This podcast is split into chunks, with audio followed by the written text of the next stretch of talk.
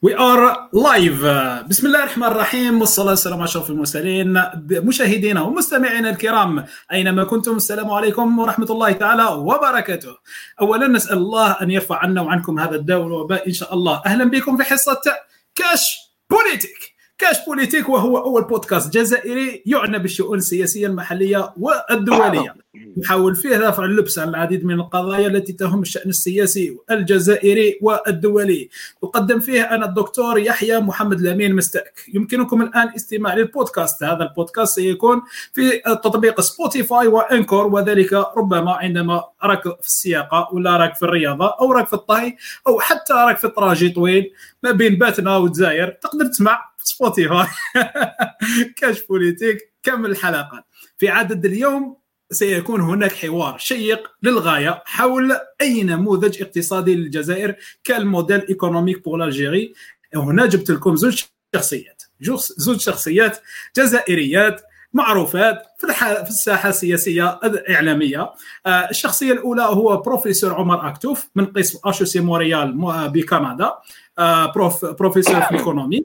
والثاني السيد سليم عثماني رجل اعمال سياسي ورئيس ثينك تانك CARE, euh, le cercle d'action et de réflexion pour l'entreprise.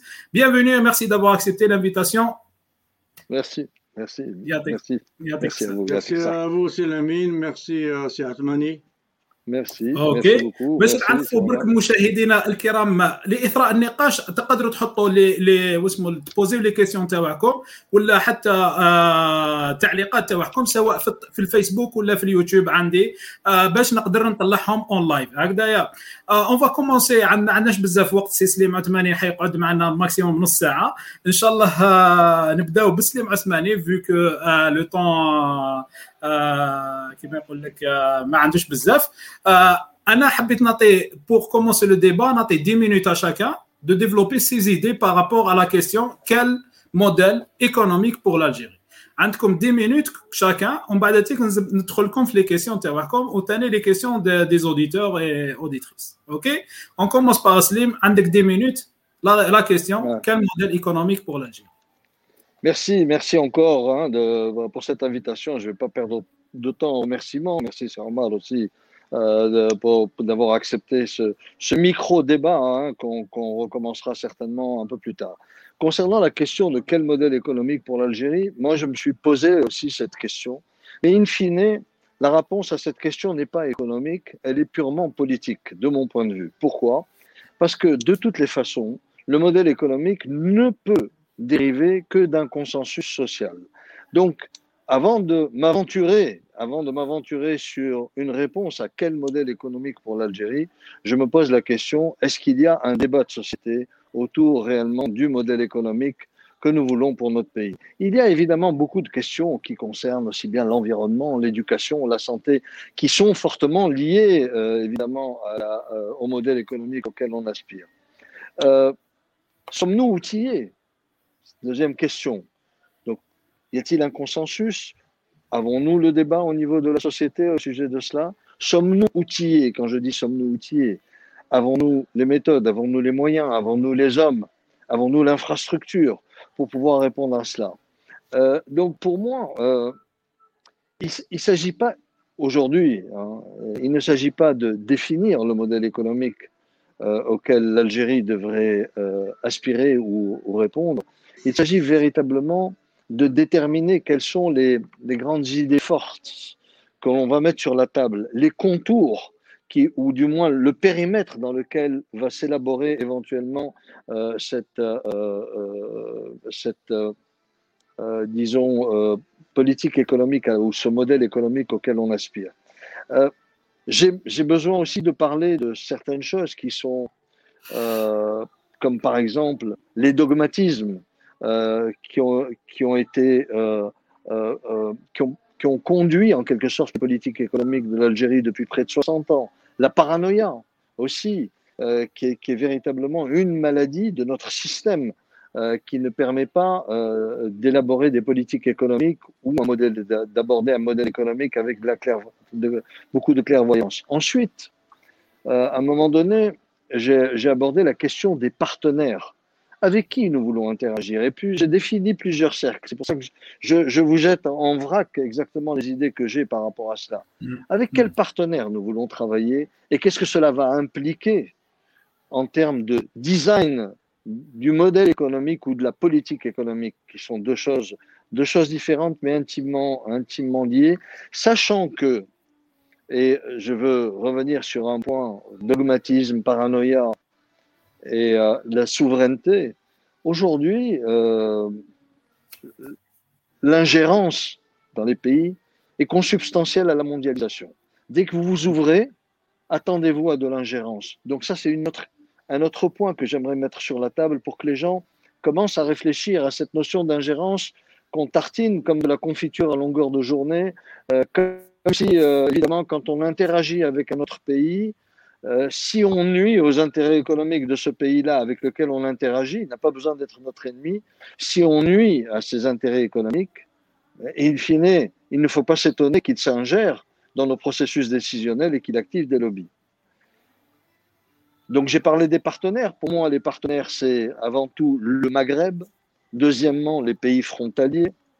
Troisièmement, je ne sais pas si je dois placer la France en tant que pays spécifique dans, euh, dans nos, notre réflexion lors de l'élaboration d'un modèle économique, ou bien l'intégrer dans l'ensemble dans européen. Donc, troisièmement, la France et quatrièmement l'Union européenne, ou bien simplement un bloc Union européenne qui intégrerait la France. Ensuite, les grandes puissances que sont les États-Unis, la Chine, l'URSS, le Japon, euh, avec lesquels il va falloir qu'on définisse exactement ce que nous voulons d'eux et comment notre modèle économique va s'arrimer à, eux et comment ils vont pouvoir, nous allons pouvoir bénéficier de cette proximité avec ces pays-là et qu'ils vont pouvoir bénéficier, il faut commencer à intégrer cela, de cette proximité avec nous. Alors moi j'ai élaboré aussi à un moment donné euh, dans, un de mes, dans une de, mes articles, hein, euh, euh, j'ai appelé ça les six syndromes phobiques de l'Algérie. Euh, mm. le premier syndrome, pour moi, c'est la dette extérieure dont on, on parle comme si c'était une maladie. Euh, hein. Le syndrome Khalifa Bank, donc le fait de permettre à des acteurs privés algériens d'être dans le système financier. Le syndrome Orascom, comment euh, une privatisation a permis de retour d'une entreprise nationalisée qui a permis le développement de tout un secteur de façon extraordinaire, mais, mais on le refuse.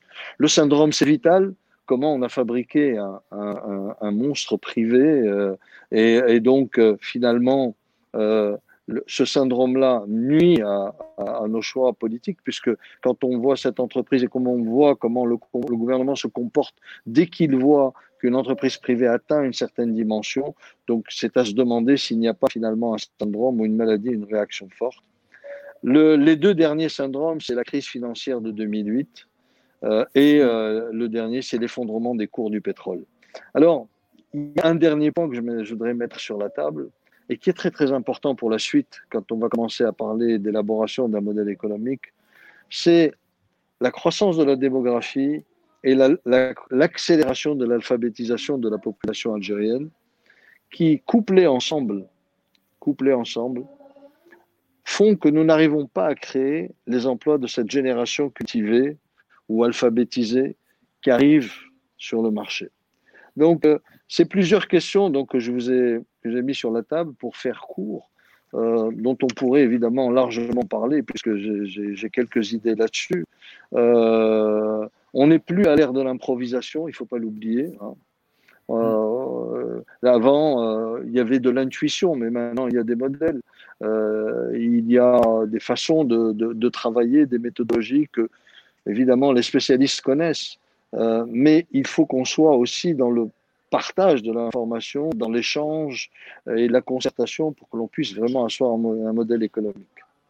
Alors, toujours, toujours, cette phrase qui me vient à l'esprit, que j'ai entendue une fois, mais que j'ai j'ai complétée, l'impératif social et environnemental couplé à une efficacité économique. C'est à ça qu'on devrait aspirer probablement. Donc, c'est-à-dire partir avec une idée de se dire, ce modèle social auquel l'Algérie a toujours aspiré, il faudrait peut-être le compléter aussi par un modèle environnemental ou de développement durable. Et il faudrait le compléter par de l'efficacité économique avec tout ce que cela suppose en termes de nouveaux marchés financiers, réforme du système financier, réforme euh, complètement euh, de l'environnement des affaires pour permettre justement la, la, concrétisation de ces objectifs. Voilà, donc pour moi, ça résume quelque peu et très rapidement ma pensée puisque j'ai euh, un peu, on va dire, improvisé j'ai mis plusieurs sujets sur la table. Merci. J'étais dans les temps, j'espère. non, non, ça va, ça a été, ça a été. Euh, en fait, euh, je fais juste un rappel par rapport à nos auditeurs et auditrices qui peuvent euh, poser vos, euh, vos, questions en live et on pourra, pour, comme ça, on peut animer euh, le débat. Donc, cher Slim Atmani, cher professeur Omar Aktouf, cher Slim Atmani, il a bien précisé que, bon, pas mal de il a donné des idées en vrac comme ça, mais ce que me tient vraiment à cœur, c'est beaucoup plus l'ingérence euh, internationale et peut-être, euh, on va dire, euh, française. Est-ce que l'Algérie peut créer son modèle économique en dehors de ces ingérences internationales? Vous voulez que je vous réponde? C'est à moi que vous vous adressez? Non, non, non, c'est beaucoup plus à Omar pour. pour ah, d'accord, d'accord. mais, mais, on, mais, on, va essayer de. Ok, cher Omar Aktouf, vous avez 10 minutes pour développer. Euh, une, une, liaison habile. Euh, on va passer la parole. Comme ça, oui, c'est bon, ça. Ben, ben, évidemment, quand on a les banques françaises qui sont les interlocutrices en première ligne euh, des banques algériennes le pétrole, etc., etc. Comment euh, ne pas penser immédiatement à la France, à sa présence et à son ingérence? C'est impossible. C'est inscrit euh, dans, le béton de, la réflexion de, de, ce que nous devons faire en Algérie. C'est complètement inévitable. Bon, maintenant la façon de jouer avec euh, aspect inévitable, ben, évidemment, euh, c'est une question ouverte. On pourra, en discuter. Alors, euh, moi, je suis tout à fait agréablement surpris de ce que a dit ici Mani. Il y a beaucoup de choses sur lesquelles on est entièrement d'accord. La première chose, d'ailleurs, dont je voulais parler moi-même, tout premier point, c'est ce fameux consensus de la société et euh, du projet social. Est-ce qu'on en a un? Euh, C'est ce que j'ai toujours dit et clamé, et crié et demandé. Est-ce qu'on a un projet social? Quelle société veut-on? Euh, etc., etc. Et à partir de ce consensus, quel modèle économique va avec? Or, ce débat, nous ne l'avons jamais eu. Jamais.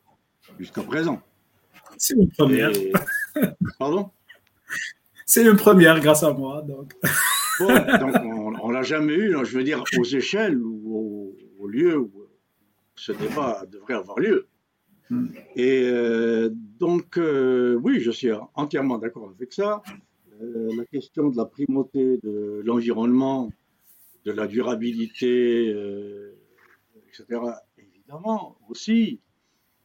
donc, ce que j'aurais à, ajouter et que ce modèle économique découlerait donc des réponses à très, très, très, très grandes questions.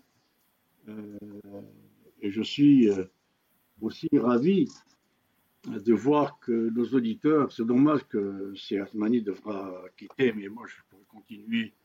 En plus, j'ai tout mon temps, je suis à la retraite, donc euh, j'ai tout mon temps pour penser. On est deux, on est deux à la retraite.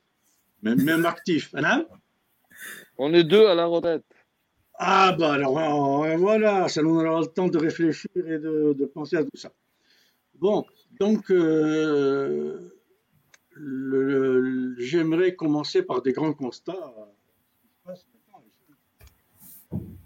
Parce que mon premier point, euh, peut-être avant celui qu'a soulevé années, ou parallèlement, c'est que l'Algérie n'est pas en vase clos.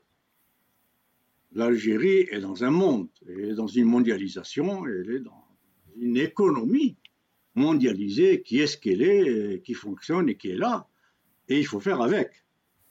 Alors, euh, je me suis amusé à prendre quelques grands titres de journaux nord-américains qui parlent de Covid, de post-Covid, etc. Et le sujet dont nous débattons aujourd'hui. Alors, comme ça, en vrac et détail, euh, l'idée d'un taux d'imposition minimal mondial doit avancer. Ça, c'est une révolution. Que des journaux américains, alors il y a un journaliste américain qui a écrit, quand j'ai écouté le discours à la nation de Joe Biden, il fallait que je me pince pour réaliser que j'étais en train d'écouter le président des États-Unis. Tellement ce que Biden disait était en rupture totale avec ce que sont, ce qu'étaient les États-Unis en tout cas, jusqu'à Trump. Pas ce qu'étaient les États-Unis du temps de Roosevelt, Franklin Delano Roosevelt, dont euh, Biden se réclame, j'espère à juste titre, c'était tout à fait autre chose. Alors ils disent donc, mis sur la table par le Trésor américain, soutenu par le Fonds monétaire international, et salué par les pays de la communauté internationale et l'Europe. L'idée d'un taux d'imposition minimum uniforme mondial. Alors ça, c'est Keynes, c'est John Maynard Keynes qui, va gouverner le monde.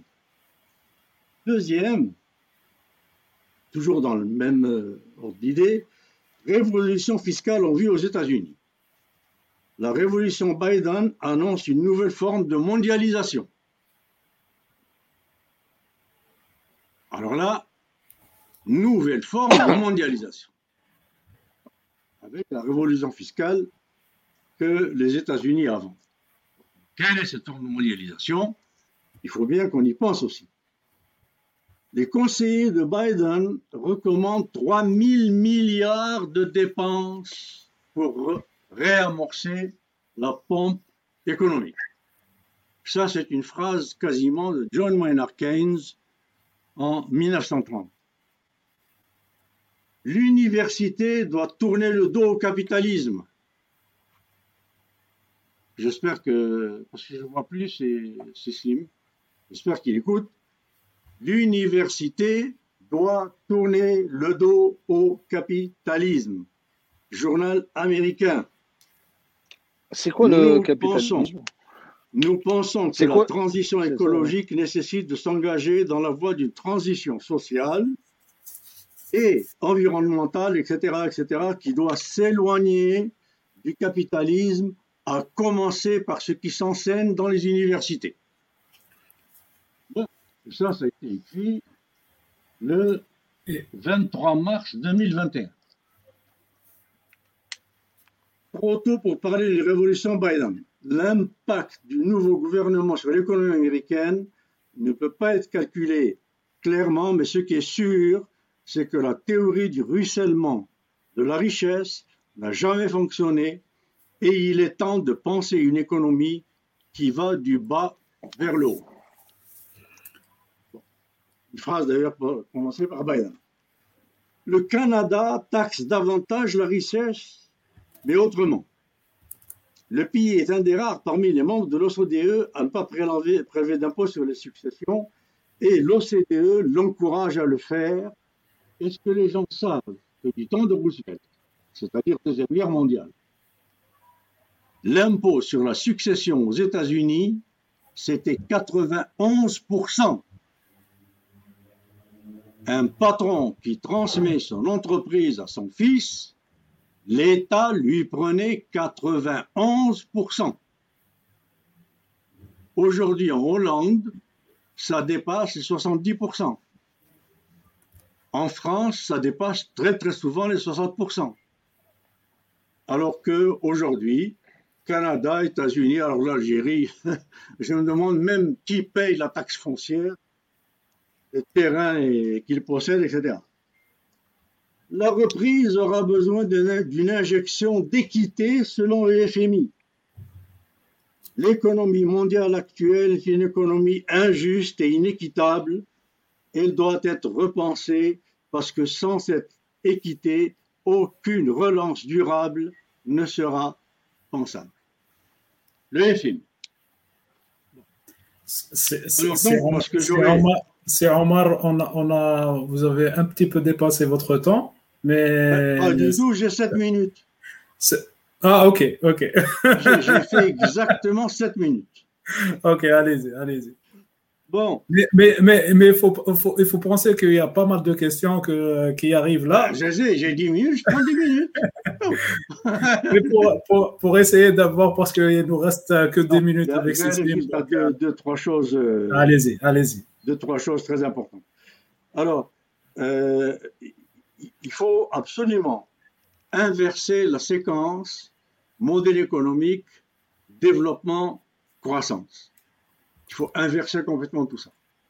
La croissance en soi, ça ne veut plus rien dire. Le développement, il faut le définir. Quel développement on veut. Et le développement qu'on voudra dépend de la société qu'on veut et du consensus sur le projet social qu'on aura défini. Il faut se mettre dans la tête, une fois pour toutes, que le marché n'est pas un modèle de société. Le marché, ça donne des monstruosités dont M. Atmani a parlé lui-même, que je ne répéterai pas, ou que je peux répéter, c'est Vital et compagnie, bon, ce n'est pas, pas de secret polichinelle. Eh bien, le tout marché, ça donne exactement le contraire que ce qu'en prétendent les euh, théoriciens.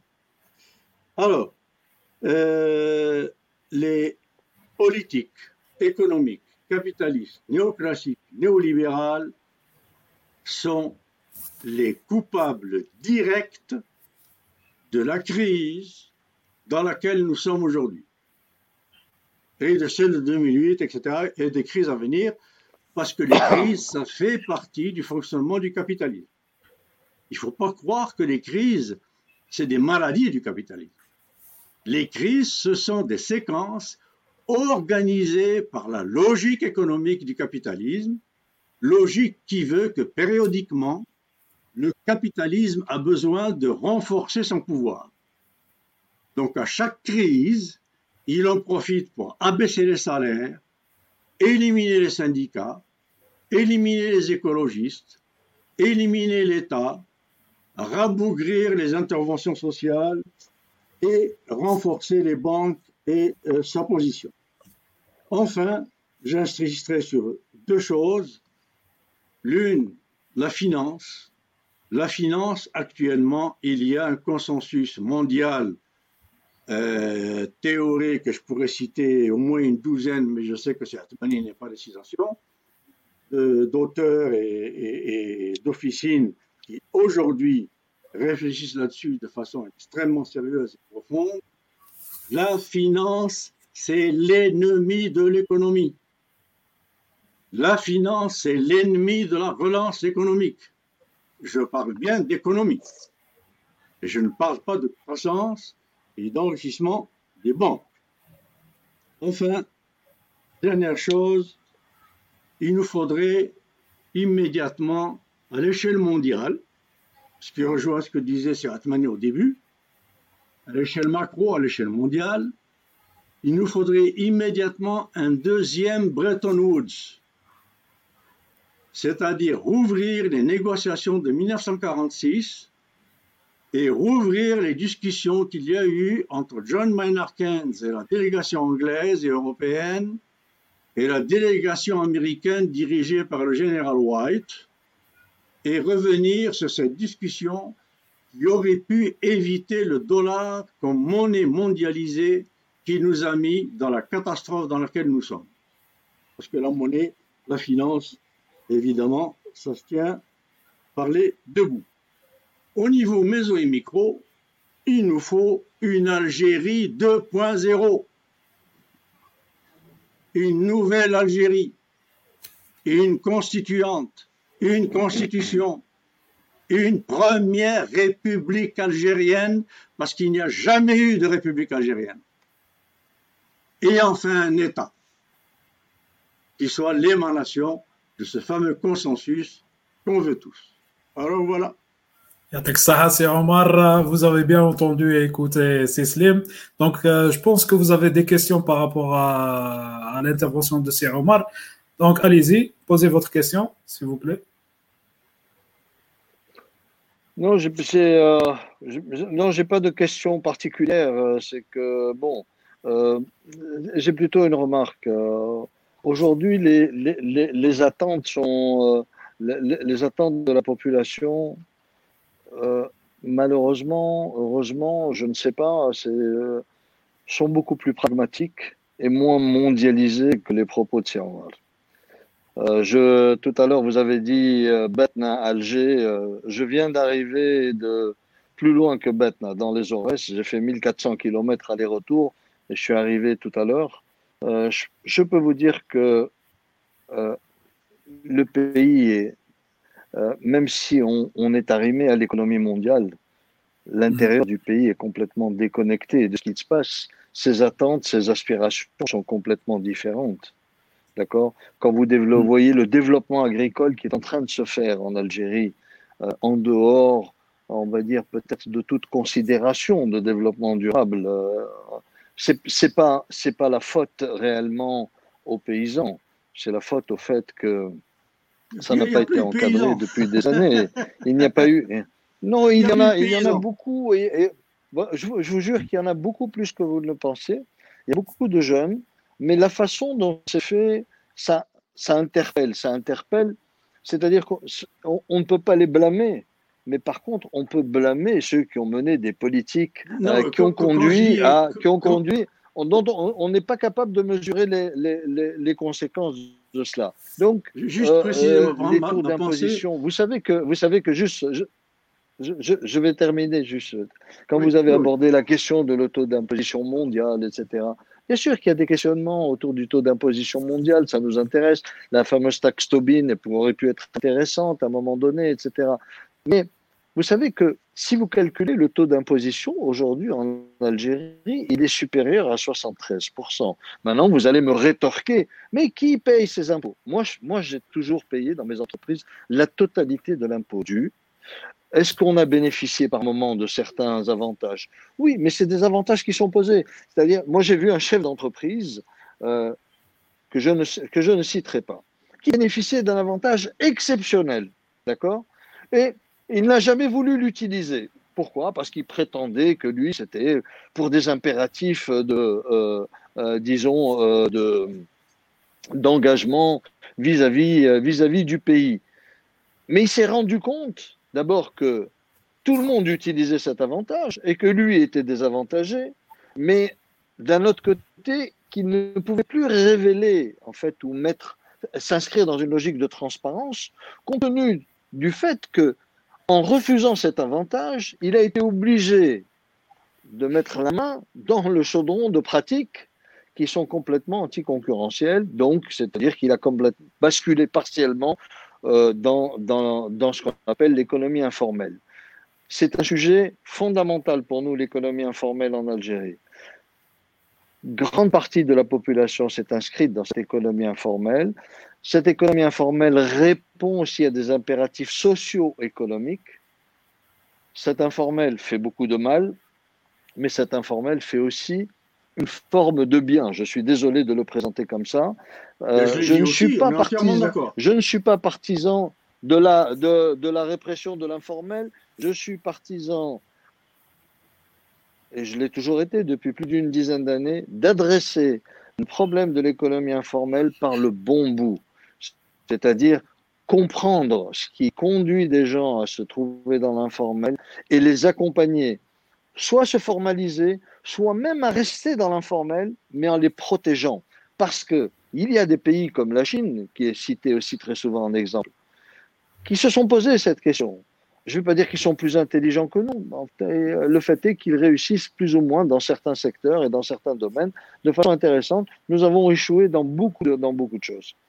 Ils ont décidé. Pardon, quel pays? de laisser, pas entendu La Chine. Il a dit la, Chine. Je parle de la Chine. Je parle de la Chine. La Chine. De la Chine. La Chine, ouais. Voilà, comme ça. Ah, oui, la Chine. bon, écoutez, vous avez abordé bon. non, non, plusieurs, plusieurs, sujets là.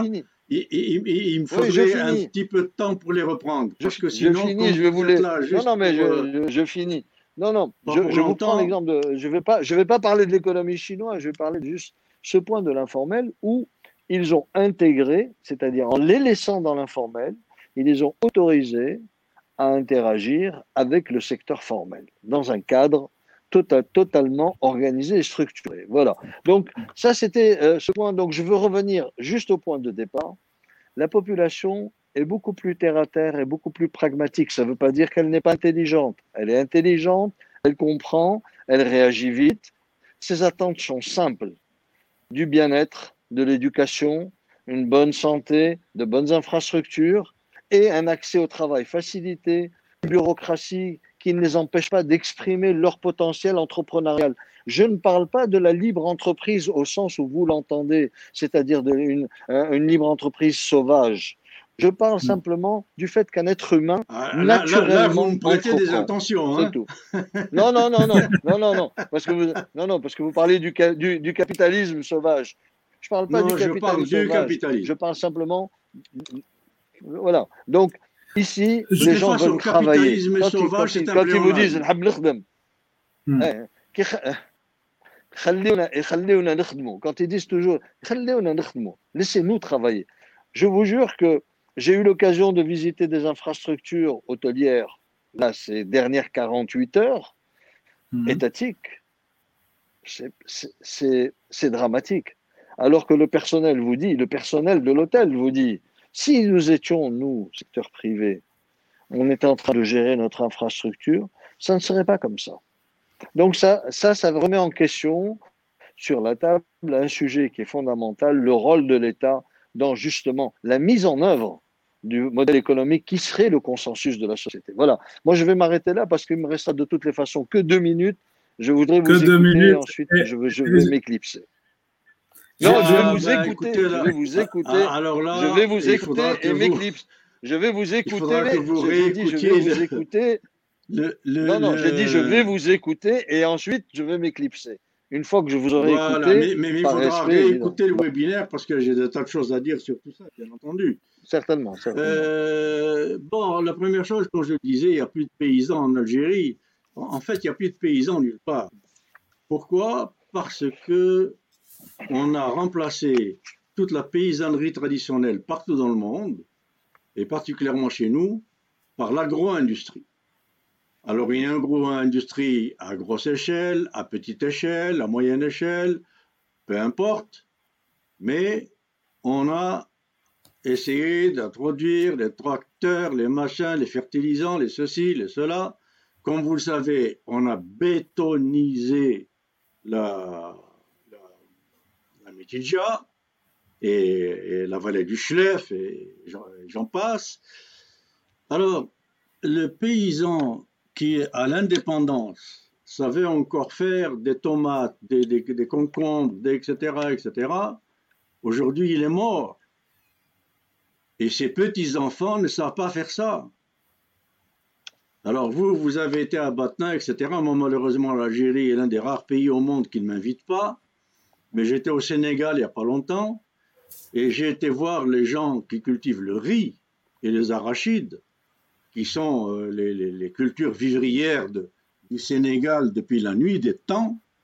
Eh bien, il n'y a plus de Sénégalais qui sait faire le riz et les arachides parce que c'est moins cher de les acheter à Dakar, importés de Dieu sait où par je ne sais quelle multinationale, que de les produire sur place au, Sénégal. Ça, c'est le premier point. Le deuxième point, le colonialisme, le capitalisme. Alors vous, vous dites, vous distinguez capitalisme sauvage, moi je ne distingue pas. Le capitalisme est sauvage. Il ne peut pas être autrement. Le capitalisme est cupide. Le capitalisme est avare. Le capitalisme est greedy. Le capitalisme est injuste. Le capitalisme est inique. Le capitalisme est exploiteur. Le capitalisme est destructeur. Le capitalisme est donc sauvage. Alors il y a quelques capitalismes qui ne le sont pas. L'Allemagne, La Scandinavie, ils sont moins, quand même. Bon. Alors donc, ces paysans euh, du Sénégal, donc, puisque souvent on me, brandit cet argument, Omar Aktouf, il connaît tout, mais il ne connaît pas le terrain. Ah ben écoutez, le terrain, c'est pas de ma faute, moi si je ne connais pas le terrain algérien d'aujourd'hui, invitez-moi. Si Slim et le FCE, cotisez-vous, vous avez les moyens, créez-moi un poste de pensée stratégique et économique de l'Algérie. Je suis pas membre du FCE depuis presque Donnez-moi un logement, donnez-moi un salaire, et je viens en Algérie demain. Et je m'occupe du terrain. Bon, mais on m'invite au Sénégal, on m'invite en Érythrée, on m'invite au Brésil. Alors ces gens, du, du, ces gens du ben, ben, écoutez, vous et créez-moi un poste, et j'arrive. Parce que les autres, ils ne veulent pas de moi, depuis très longtemps. Bon, donc, euh, vous savez très bien qu'on a même émis des circulaires hautement gouvernementales, moi qu'on accuse d'être proche du gouvernement, etc., ordonnant, en tout cas donnant les directives aux sociétés nationales et à tout ce qui n'est pas société nationale, tout ce qui est économique, etc., en Algérie, même les universités, de ne surtout pas m'inviter et de me boycotter. Des circulaires officiels. Bon, donc, ce, paysan du Sénégal, ben, il m'a dit, écoutez, je suis désolé, mon grand-père, d'abord il avait l'eau, mais aujourd'hui cette eau qu'on avait a été déviée pour alimenter l'usine qui fabrique de l'huile à partir d'arachides qui viennent du centre de l'Afrique pour le sieur en France. On n'a même pas l'eau, parce qu'il faut de l'eau pour le riz. On n'a même euh, pas d'eau. Pour... Alors c'est ça que je dis. Les paysans, oui, mais est-ce qu'ils ont encore le savoir-faire? C'est Omar, c'est juste, c'est juste, euh, il y, a pas mal de questions par rapport à, et comme euh, Sislim il va, il va s'absenter, donc euh, j'ai envie de. Un, point, un, point, un, point, un point très très important, le niveau mondial est macro. Bretton Woods 2, ce n'est absolument pas déconnecté, parce que quand vous avez une monnaie mondialisée de fait, qui est le dollar américain, personne dans ce monde ne peut faire aucune économie, à moins d'être la Chine, la Russie et l'Europe, et encore, hmm. personne ne peut faire aucune économie sans passer sans les dictats de ceux qui contrôlent le dollar. Mais, mais avons-nous le pouvoir de, de, pour ça changer ça C'est avons-nous le pouvoir et avons-nous le, le, on va dire, euh, les moyens de, proposer ça, de changer ça. Sislim, Sislim, il propose un truc local. Il, demande de, créer euh, genre, un modèle économique purement local. mais la question rien qui se créer de local sans le dollar. Qu'est-ce que vous allez faire en Algérie sans le dollar? Que quelqu'un me le dise. C'est Slim. C'est Que quelqu'un me le dise. Je, je, je, suis obligé, je, suis obligé, de dire. Oui, juste une monnaie algérienne et dites voilà, il y a un nouveau dinar algérien, il vaut un kilo d'or et il n'est échangeable contre ni dollars, ni euros, ni rien. est-ce que, est que ça a été pas fait par rapport à, par rapport à l'ancien chef libyen qui, qui, voulait créer une ben monnaie, une monnaie africaine, mais NATO il l'a bombardé. Donc, euh, est-ce qu'on a le pouvoir de, de faire ça? Donc, mais justement, justement il faut se battre au niveau de l'OUA.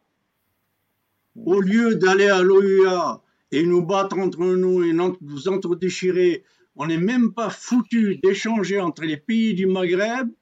On n'est même pas foutu d'échanger puisque 3% de ce que nous produisons. Alors commençons par nous battre là-dessus. C'est Vital et compagnie au lieu de se battre pour aller vendre son huile à, à, Villeprix, à Milan et à Turin et je sais pas quoi, ben c'est vital, devrait se battre pour que son huile aille partout au Maghreb et en Afrique et que les Africains nous donnent des bananes, nous donnent des ceci, des cela. On commencera par ne plus passer ni par le dollar ni par l'euro, en tout cas moins, comme on le fait en Amérique latine, et où je participe d'ailleurs, le Mercosur, etc. Et puis, ça sera un premier pas. Et après, avec une OUA qui a une certaine force et qui dit voilà, nous avons maintenant en Afrique des pays non alignés qui échangent entre clearing, on prend de l'huile algérienne et on donne à l'Algérie nos bananes sans votre dollar, sans votre sterling, sans votre euro, allez vous faire voir ailleurs. Et si vous voulez notre huile et nos bananes, on s'assoit et on négocie un autre Bretton Woods. Est-ce que c'est faisable tout ça C'est en ben, Ce n'est pas faisable parce que nous n'avons pas d'État. Hmm. pas faisable parce que nous avons des gouvernements vendus, parce que nous avons des voleurs, des Alibaba qui sont placés par Paris. Regardez le Tchad. Laisse-moi juste avoir une question. L'armée française a mis son fils à sa place. C'est Omar, je c'est Omar, je m'excuse. Il y a juste une question de, de Sébachir euh, Halimi. Euh, il, a posé la question que selon, selon vous. Euh, oui, oui, il y a beaucoup de questions. Ouais, ben, je sais, je sais. Il y a, une centaine à peu près. Donc, Est-ce que les entreprises privées aident ou nuisent au développement économique de l'Algérie? Faut-il les aider à grandir et en être fiers ou les mettre sous contrôle? J'ai l'impression de lire Minsberg. Donc, est-ce que, est que le modèle économique algérien peut être euh, créé par l'État ou être créé par les entreprises et l'État suit? Donc, qui suit Je répète, il n'y aura jamais de modèle algérien tant qu'il n'y a pas de monnaie algérienne.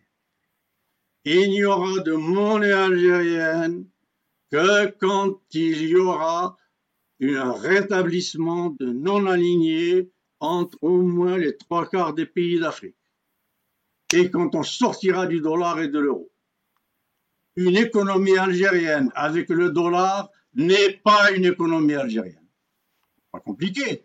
Hmm. Bon. Alors, est-ce que l'entreprise aide ou nuit au développement L'enjeu. Allez-y. Non, je, je, voudrais juste. Euh, euh, si Omar parle de la monnaie, de la monnaie, de la monnaie, mais en fait, pour moi, l'enjeu, l'enjeu, c'est le savoir. Nous n'avons plus accès au savoir. Nous n'avons pas de savoir. nous n'avons pas de connaissances. Et si vous n'avez ni savoir ni connaissance, votre monnaie n'aura jamais de valeur, quelle que soit la monnaie que vous avez. C'est une circonstance aggravante. Bien sûr. Non, non. La, les connaissances et le savoir algérien. Moi, je, on, les connaissances et le savoir algérien, pour aller les chercher aujourd'hui, il faut les payer en dollars. Et vous le savez aussi bien que moi. Mais, on, ne, peut pas, on ne l'a pas le savoir, on l'a pas, euh, il n'est même pas culturellement ancré dans notre société. La, recherche de la connaissance du savoir, pour preuve, quand Sibé El Halimi parle de l'entreprise privée aide ou nuise, euh, c'est que, que réellement, on a fabriqué, on a fabriqué une population qui est tout à fait hostile à l'acte d'entreprendre, alors que l'acte d'entreprendre est naturel chez l'être humain depuis la nuit des temps. On ne parle bien pas. Sûr. Je suis pas en train de. Bien sûr. Mais d'où est-ce qu'on sort que je suis contre l'entreprise? Non, non, non, personne, je ne parle pas de vous. Mais d'où est-ce Il a parlé de, de Sébastien. Non, non, pas. On, on, parle de. On par, non, non, mais, c'est ce qu'on dit à Je parle de l'acte de, de, non, mais de l'acte d'entreprendre et du rôle. Bien sûr que c'est naturel. Bien sûr. je vous ai dit Ouais. Le, rôle de, le rôle de l'État, certainement qu'il est important et c'est pour ça qu'à un moment donné, j'ai parlé avec qui nous deux allons interagir, parce que tout ça va conditionner le modèle économique. La monnaie, pour moi, elle va dériver de tous ces choix que nous allons faire. Sa force, sa faiblesse, du rôle et de, puis de la dynamique que nous allons créer. Mais c'est pour il ça faut qu'on définisse ce qu'est un État. Qu'est-ce que c'est un État.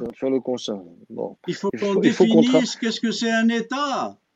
Est-ce que l'État américain, c'est un État? L'État américain, c'est l'État américain, c'est la succursale de Rothschild. Malheureusement, je suis obligé, sincèrement, de vous quitter. euh, on, on remettra ça Vous m'excusez complètement.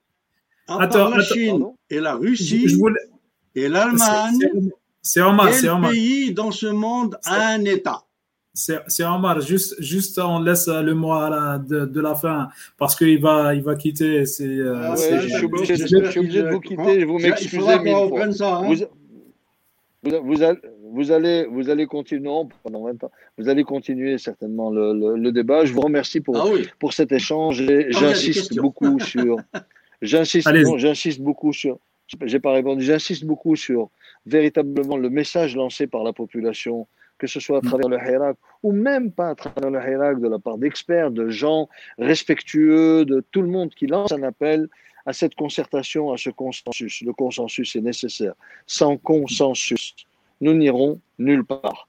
Quel que soit le niveau d'expertise, nous ne pourrons pas avancer. Il faut que ce soit accepté. Il faut qu'on accepte aussi des avis contradictoires avec le pouvoir, celui du pouvoir. Donc, euh, je vous remercie beaucoup. J'espère que ceux qui sont en train de nous scruter et jeter cette, cette rencontre et qui ont un, un bras long proche du pouvoir vont comprendre la nécessité du dialogue et le fait que le peuple algérien veut vivre en paix et en tranquillité et il veut pouvoir exprimer son plein potentiel comme tous les peuples du monde entier. Poste.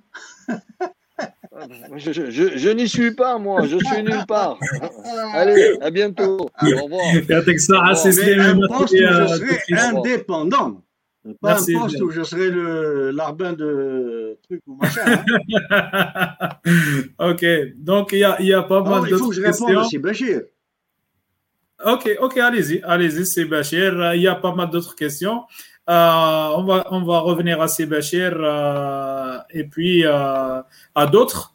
Il y, a, il y a par exemple, si Madani euh, Nasruddin, il demande pour créer une autre, une, notre propre monnaie qui approuve ça sur le côté externe, pas interne. Ok. Bon, avant de reprendre, je tiens à m'excuser hein, auprès de ces chez Atmani et de l'auditoire, si j'élève la voix et tout ça, vous savez, même mes enseignements, mes cours à l'université, je les donne comme ça. Je suis comme ça, c'est pas. J'ai rien contre Sislim, j'ai rien contre Sibachir, j'ai rien contre. je m'énerve contre personne. Je m'énerve contre ces choses-là qui me travaillent, qui, qui, qui me tuent, qui me, qui me, qui me rongent. Donc, je m'excuse, s'il vous plaît, n'interprétez surtout pas mal euh, le fait que des fois j'élève la voix, j'essaie de me contrôler, mais bon. Alors, euh, parce qu'il y a tellement de temps que ces choses-là sont connues. Il n'y a qu'à lire Aristote, il n'y a qu'à lire Weber, il n'y a qu'à lire euh, John Kennedy Galbraith, il n'y a qu'à lire Douidar, Samir Amin. Toutes ces choses sont connues depuis des années, des, siècles. Et ça continue, ça continue, ça continue. Dernièrement, dans une conférence où euh, je développais mes arguments, tout ça, etc., le premier intervenant, qu'est-ce qu'il dit? Ah, avec M. Aktouf, c'est toujours la même rengaine. Ben, J'ai dit, c'est toujours la même rengaine parce que c'est toujours les mêmes idiots qui n'écoutent pas. C'est tout. Ça fait depuis Aristote qu'on vous répète que la crématistique, c'est pas l'économique. Pour répondre à Sibachir, une entreprise aide l'économie quand ce qu'elle fait sert d'abord la société nationale et ce qui reste sert les profits et les actionnaires. Je prends le Japon l'Allemagne. L'Allemagne, les négociations sectorielles, les négociations nationales, syndicats, éducation, jeunes, étudiants, scrutin proportionnel, vieux, chômeurs, mendiants, etc. Tout le monde a le droit au chapitre. Et tout le monde demande sa part. On veut qu'en Allemagne, dans trois ans, le taux de chômage diminue de 5%. On veut que dans trois ans, le salaire moyen augmente de 20%. On veut que dans trois ans, le taux moyen de diplômés universitaires augmente de 50% sans payer gratuitement et être payé pour étudier. Et l'entreprise privée contribue à 25% du budget de l'éducation nationale gratuit de l'Allemagne combien d'entreprises algériennes payent à l'éducation nationale 25% de ce qu'il lui faut pour éduquer les Algériens. Combien? Alors, ce qui reste après trois ans ou un an, quand on fait les calculs, on les fait tous les six mois à peu près en Allemagne, ce qui reste, une fois que les négociations nationales ont été satisfaites, on a baissé le chômage, on a augmenté l'éducation, on a amélioré l'environnement, on a augmenté les diplomations, on a augmenté les salaires minimums, etc., etc. Ce qui reste va au patron. S'il reste rien, eh bien les patrons, ils prennent rien. Ils prennent leur salaire et c'est tout. Ce qui hmm. reste va aux actionnaires. S'il reste rien, ben les actionnaires, ils prennent rien. Ils prendront l'année prochaine.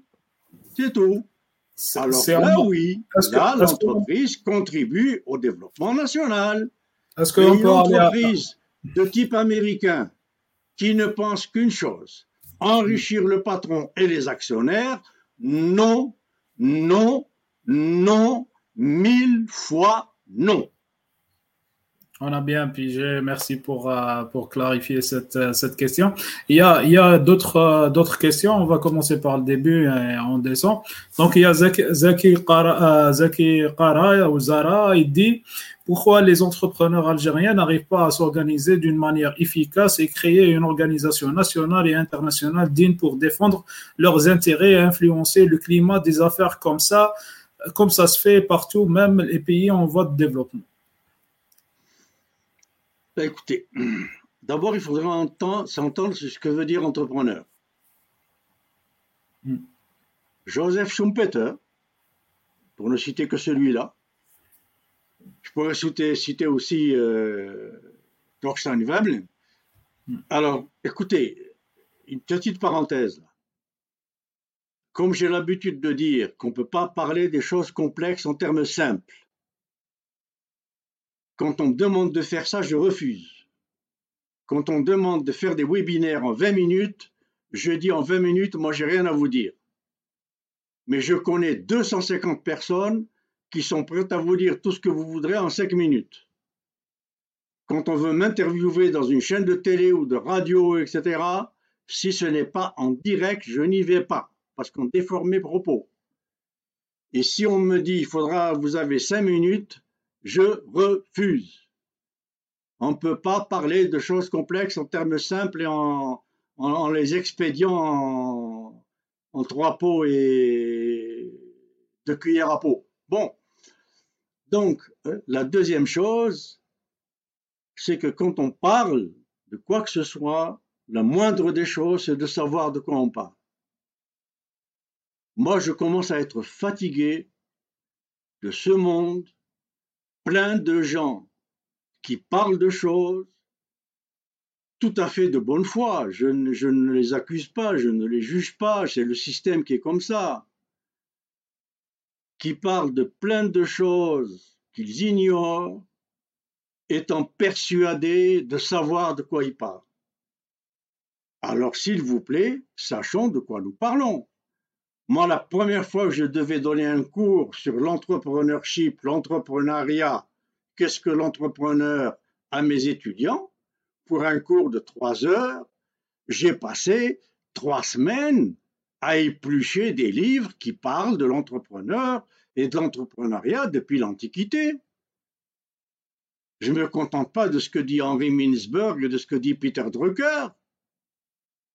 Bon, alors juste Thorstein Veblen et Joseph Schumpeter, évidemment sans parler d'Adam Smith et bien d'autres, eh bien, qu'est-ce que c'est l'entrepreneur? C'est qui Pour Joseph Schumpeter, par exemple, dans un chapitre qui s'intitule euh, Les murs s'effritent, si je me souviens bien, c'est un des chapitres de Capitalisme, Socialisme et Démocratie de, de Schumpeter. Et Thorstein Veblen, c'est dans la théorie de la firme, Theory of the Firm, qu'il a écrit dans, les années 40. Bon, alors, Schumpeter dit l'entrepreneur qui n'est qu'un homme d'argent pour faire de l'argent, non seulement il ne sert ni lui-même, mais il ne sert à rien ni à personne, mais il est même nocif. Et ça, Schumpeter l'a tiré d'Aristote. Aristote qui disait déjà, attention, ne confondez pas l'argent que font les riches avec la richesse d'Athènes.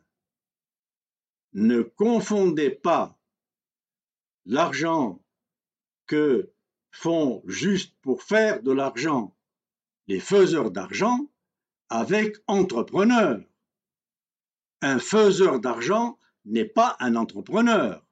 Alors dans ce cas-là, l'un des plus grands entrepreneurs du XXe siècle, c'était Al Capone. Il en a fait de l'argent, Al Capone. Non? C'était Lucky Luciano. C'était Joe Dillinger. C'était Lancy Meyer. Tous les grands mafiosos des États, ils en ont fait de l'argent. Est-ce qu'on les appelle entrepreneurs?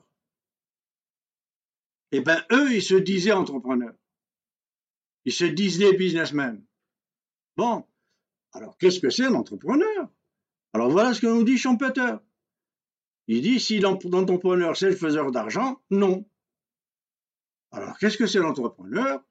Et là, il est d'accord avec euh, Dr. et par procuration et le temps, l'Antiquité avec Aristote, l'entrepreneur, c'est celui qui sait fabriquer ce que son entreprise fabrique. C'est ça l'entrepreneur. Pour eux, l'entrepreneur, c'est le technicien, c'est l'ingénieur, comme en Allemagne. Pratiquement 19 PDG sur 20 en Allemagne sont des techniciens et trois sur quatre sont des gens qui ont commencé comme ouvriers dans l'entreprise. Ils ont commencé comme électriciens, comme mécaniciens, comme chauffeurs.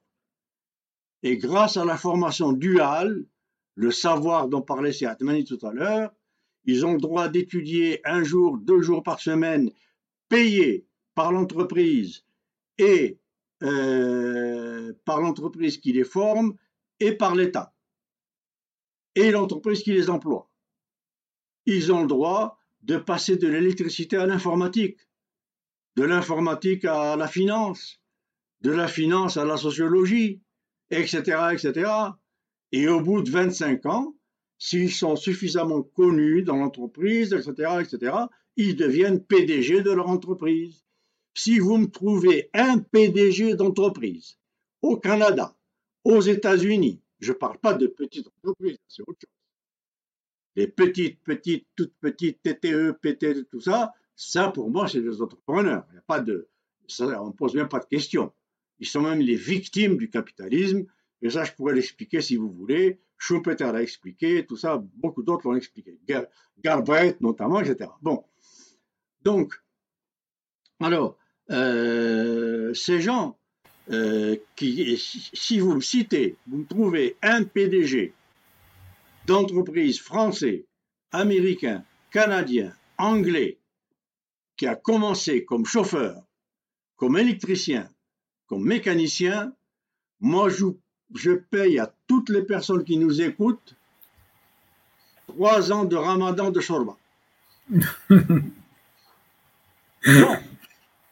Alors, Torsten Vemlen disait le faiseur d'argent. Alors, tenez-vous bien, dans The Theory of the Firm, la première phrase, pourquoi il n'est pas connu, Torsten Vemlen C'était un économiste, c'était le patron de la faculté d'économie de Chicago.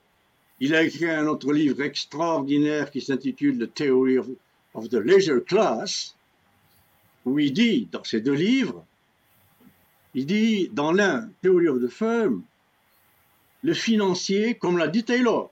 Combien de gens savent que Frédéric Taylor, Henri Fayol l'ont écrit?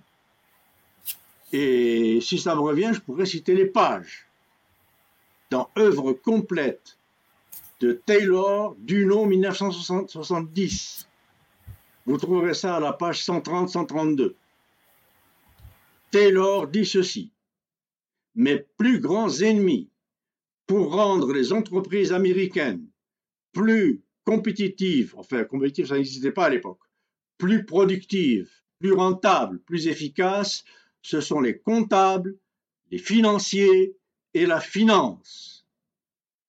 Et Taylor est mort déprimé à cause des financiers, parce que ce sont les financiers qui l'ont foutu à la porte de la Bethlehem Steel, où il avait augmenté le rendement de 800%, et ils en ont profité pour jeter à la porte les employés et les jeter à la porte, comme l'a fait General Motors en 1986-85 dans la région de Chicago, de Flint, de les jeter même des maisons où ils habitaient, parce que les maisons où ils habitaient appartenaient à la Bethlehem Steel, comme celles des gens de General Motors appartenaient à General Motors. Ils les ont mis à la porte à minuit, un soir de Noël, pendant que le PDG était en train de réciter à l'Assemblée nationale les actionnaires du Dickens.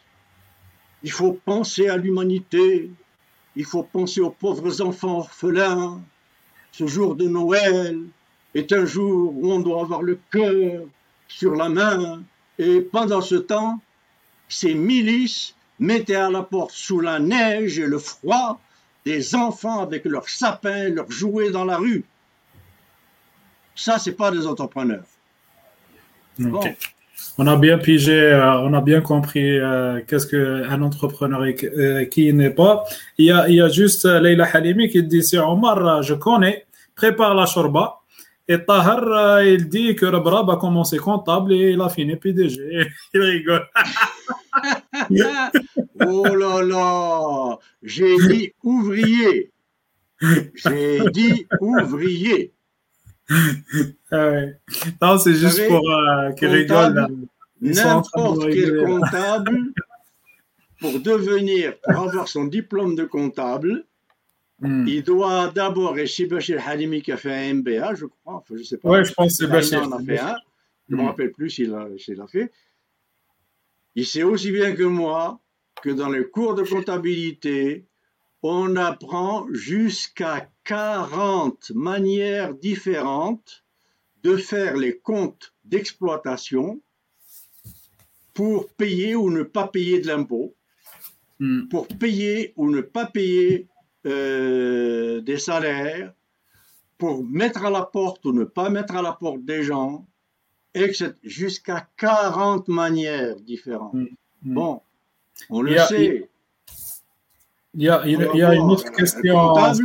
Si Est-ce que cette dame connaît la. Aux États-Unis, au Canada, il y a Non, une. c'est- c'est- c'est- une c'est sorte Bachir- Très c'est rapide. Bachir Halimi. C'est- Non, c'est- oui, c'est- oui, et- et euh, une joke qui dit comment recruter un comptable ou un financier. Je ne sais pas si elle est connue en Algérie, enfin si elle est connue, tant pis. Il faut lui poser une question. 2 plus 2, ça fait combien? S'il répond, ça fait ce que vous voulez, c'est lui qu'il faut recruter. C'est normal. Voilà ce que c'est. Alors, ne venez pas me parler de comptable, parlez-moi d'ouvrier. J'ai dit ouvrier, électricien, mécanicien, aide-mécanicien, qui est devenu PDG d'entreprises comme Siemens, Hmm. comme Daimler-Benz, Il y a, il y a, c'est Omar, c'est Omar. une petite euh, entreprise de quartier. C'est Omar, on a, on a fait 1h03 et il y a pas mal de questions, donc euh, je Oui. m'excuse euh, de, de, de, de vous couper euh, chaque, chaque fois, mais c'est juste par rapport à, il y a pas mal de questions et j'ai envie de, que tout Oui, le monde... oui, on y va, on y va, on y va. Allez. Ok. Donc, essayez d'être aussi, aussi, je- je- je- Ah bah oui, bah oui, bah oui, oui, oui, parce que, écoutez, euh, parce Si qu'on a vous juste. voulez des gens brefs, Non, moi, non, je non, peux non, vous c'est pas ça. On a dépassé l'heure. mais- 250 collègues d'HEC qui peuvent vous répondre à n'importe quelle question en 5 secondes. Il y a, y y des content. Algériens pour ça. Il y a, il y a des, des, Algériens pour ça, t'inquiète. Même en Algérie. Même en Algérie. tu prends n'importe qui dehors. Ah, il y en a. pas de problème. problème. Donc, il y a Aziz Chaïb euh, qui, qui parle de. En fait, il dit on est piégé par, la- par rapport à la, à la- à la- à la culture occidentale d'une façon aveugle, alors que le pays, euh, les pays asiatiques ont compris. Nous avons qu'à avoir les modèles de la Corée du Sud, l'Indonésie, la Malaisie, la, euh, le Singapour, pour euh, savoir qu'il y a pas mal d'autres idées, pas mal d'autres modèles et tout. Donc, Aziz Bien sûr. Hmm. Mais bien sûr. Mais, mais il faut connaître un peu l'histoire pour comprendre ça. Hmm. Alors ça, ça me permet d'ouvrir une petite parenthèse sur la question de la culture générale. Hmm. Moi, je deviens fou quand j'entends dire, par exemple, je l'ai entendu ces jours-ci, il y a des débats en Algérie, blablabla, il faut former en Algérie les gens dont a besoin l'entreprise. Bon, ici aussi, remarquez, hein, on appelle ça des, produits. En, France, partout, il faut, là, ça a commencé par les États-Unis. Mais former des gens que veut l'entreprise, ça veut dire former des citoyens qui ne pensent pas. Est-ce que l'entreprise a besoin de citoyens incapables de penser? Alors, cette entreprise est malade, elle est folle. Qu'est-ce qu'une entreprise remplie de gens incapables de penser va faire? Et comment on pense? Est-ce qu'on pense avec de la comptabilité? La comptabilité, c'est des techniques. C'est pas de la pensée, c'est pas de la connaissance, c'est pas de la réflexion, c'est pas du raisonnement. Bon. Est-ce qu'on peut penser avec le marketing? Est-ce qu'on peut penser avec la recherche opérationnelle? C'est que des règles de trois compliquées, lissage exponentiel, blablabla. Avec quoi on pense? On pense avec la littérature, on pense avec la philosophie, on pense avec l'histoire, avec l'histoire universelle, on pense avec l'anthropologie, avec la linguistique. Voilà avec quoi on pense. On ne pense pas avec des formules mathématiques et, des techniques toutes faites. Bon, alors, donc voilà, le, problème, c'est on est piégé par la communauté, etc., etc. Ben, il faut comprendre comment on fait ces pays-là. Ce sont parmi pratiquement tous les pays développés du monde, les tigres, les dragons et compagnie, ce sont le Brésil, que je connais bien aussi, ce sont des pays qui ont conservé jalousement, jalousement leur culture, leur histoire et l'enseignement de la culture générale. Ils ont copié ça sur l'Allemagne. L'université allemande je l'ai répété dix mille fois, je le répéterai encore. L'université allemande que ces pays-là copient et que le Brésil essaie de copier et que Alain Juppé a voulu copier quand il était Premier ministre avec euh, Chirac, n'a pas réussi. Et j'ai été appelé comme consultant justement dans ce temps-là pour travailler en France là-dessus avec le ministère de euh, la formation supérieure eh bien, ils n'ont pas réussi parce que le conseil du patronat a mis son veto total. Fini. Pas introduire le système dual en France.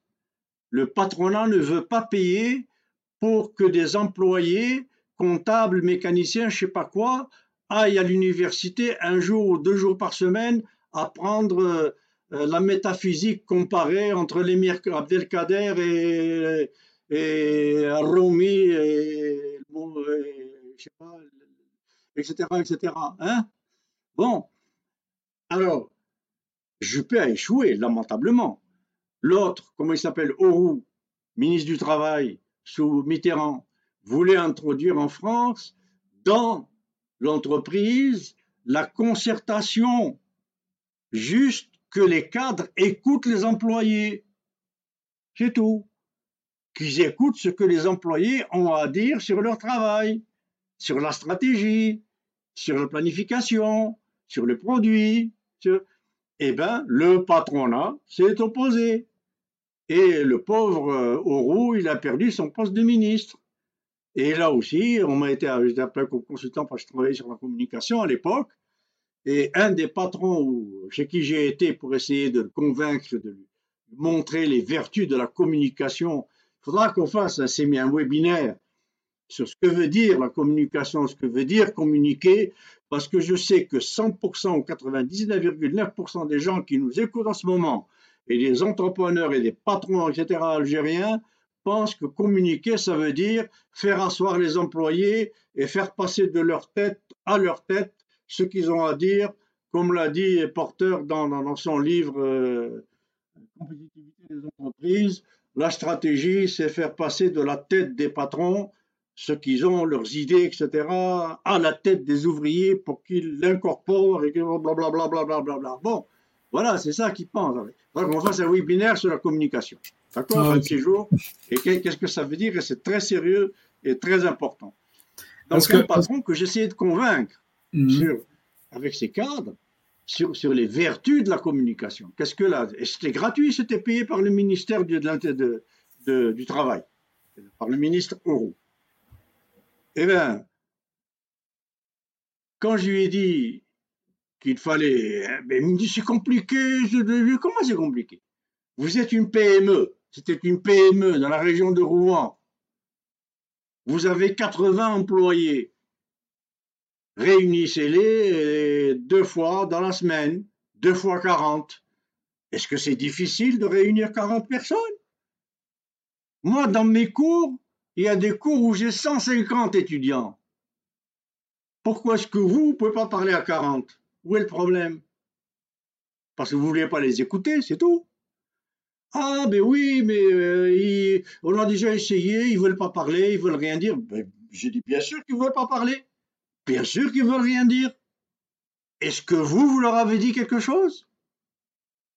Comment c'est vous Comme on le sait en anthropologie, L'anthropologue en anthropologie sait qu'aucun indigène de n'importe quelle tribu ou ondo-indigène, comme on dit pour les entreprises, pour l'anthropologie moderne, urbaine, etc., aucun indigène, entre guillemets, celui qui est membre du groupe qu'on veut étudier, ne va dire quoi que ce soit à l'anthropologue s'il ne sait pas qui il est, qu'est-ce qu'il veut, d'où il sort, est-ce qu'il a une religion Combien il fait d'argent Qu'est-ce qu'il fait avec Qu'est-ce qu'il fait pendant ses vacances Qu'est-ce qu'il pense de l'ouvrier Est-ce qu'il connaît telle machine? Est-ce qu'il connaît ceci? Une fois que vous avez répondu à toutes ces questions, que vous avez peut-être, ils vont vous dire quelque chose. Alors j'ai expliqué ça à ce patron. Il me dit, bon, mais que voulez-vous que je leur dise? J'ai rien à leur dire, moi. Je lui ai dit, alors vous, vous n'avez rien à leur dire et vous leur reprochez à eux de ne rien avoir à vous dire. Il me dit, ben oui. Je dis non, on n'est pas dans l'impasse. Vous les réunissez et vous commencez par leur dire votre salaire. Et je suis sûr que ça les intéressera énormément vous leur parlez de vos primes, de vos jetons dans les conseils d'administration. Ça les intéressera énormément. Et ils vont vous poser tellement de questions que vous n'aurez pas de la journée pour répondre à tout ce qui les intéresse vous concernant. Mais quel patron vous connaissez est-il prêt à parler de son salaire? Pourquoi lui connaît le salaire de tous ses employés mais aucun de ses employés ne doit connaître le sien? Alors ces pays que vous citez là, Singapour, etc., je les connais, pas tous, mais presque. Eh bien, le dernier des employés sait exactement qui est son patron, d'où il vient, d'où il sort, pourquoi il est devenu patron, quelles sont ses compétences, quelles ont, etc., combien il gagne, combien tout, absolument tout. Et ces pays-là ont gardé jalousement le fait de mettre dans la tête des citoyens ce qu'il faut pour être des citoyens pensants. Quand vous avez des citoyens pensants intelligents, l'intelligence est de la mémoire combinée. Si vous avez dans votre mémoire de l'histoire, de la géographie, l'histoire universelle, l'histoire de votre pays, de votre culture, de la linguistique, de ceci, cela, eh ben, vous êtes capable de penser mille fois plus que quelqu'un qui n'a dans sa tête que débit crédit, marge brute, marge nette. Pas compliqué. Ok, on, a, on, a, dépassé, on a pris plus de 7 minutes pour, pour une question, il reste plusieurs. Donc, est-ce que. Alors, dites-moi, s'il vous plaît, s'il y a quelqu'un parmi l'auditoire qui Mm. regrette la longueur de mes réponses. Non, non, non, il y a... non c'est juste par rapport, il y a pas mal de questions, on a Ben peu oui, de ben on temps. C'est le pas, temps. On temps une autre fois. Une On autre laisse pour la prochaine fois Ok. Ouais. Ok. Il n'y a pas de raccourci, a.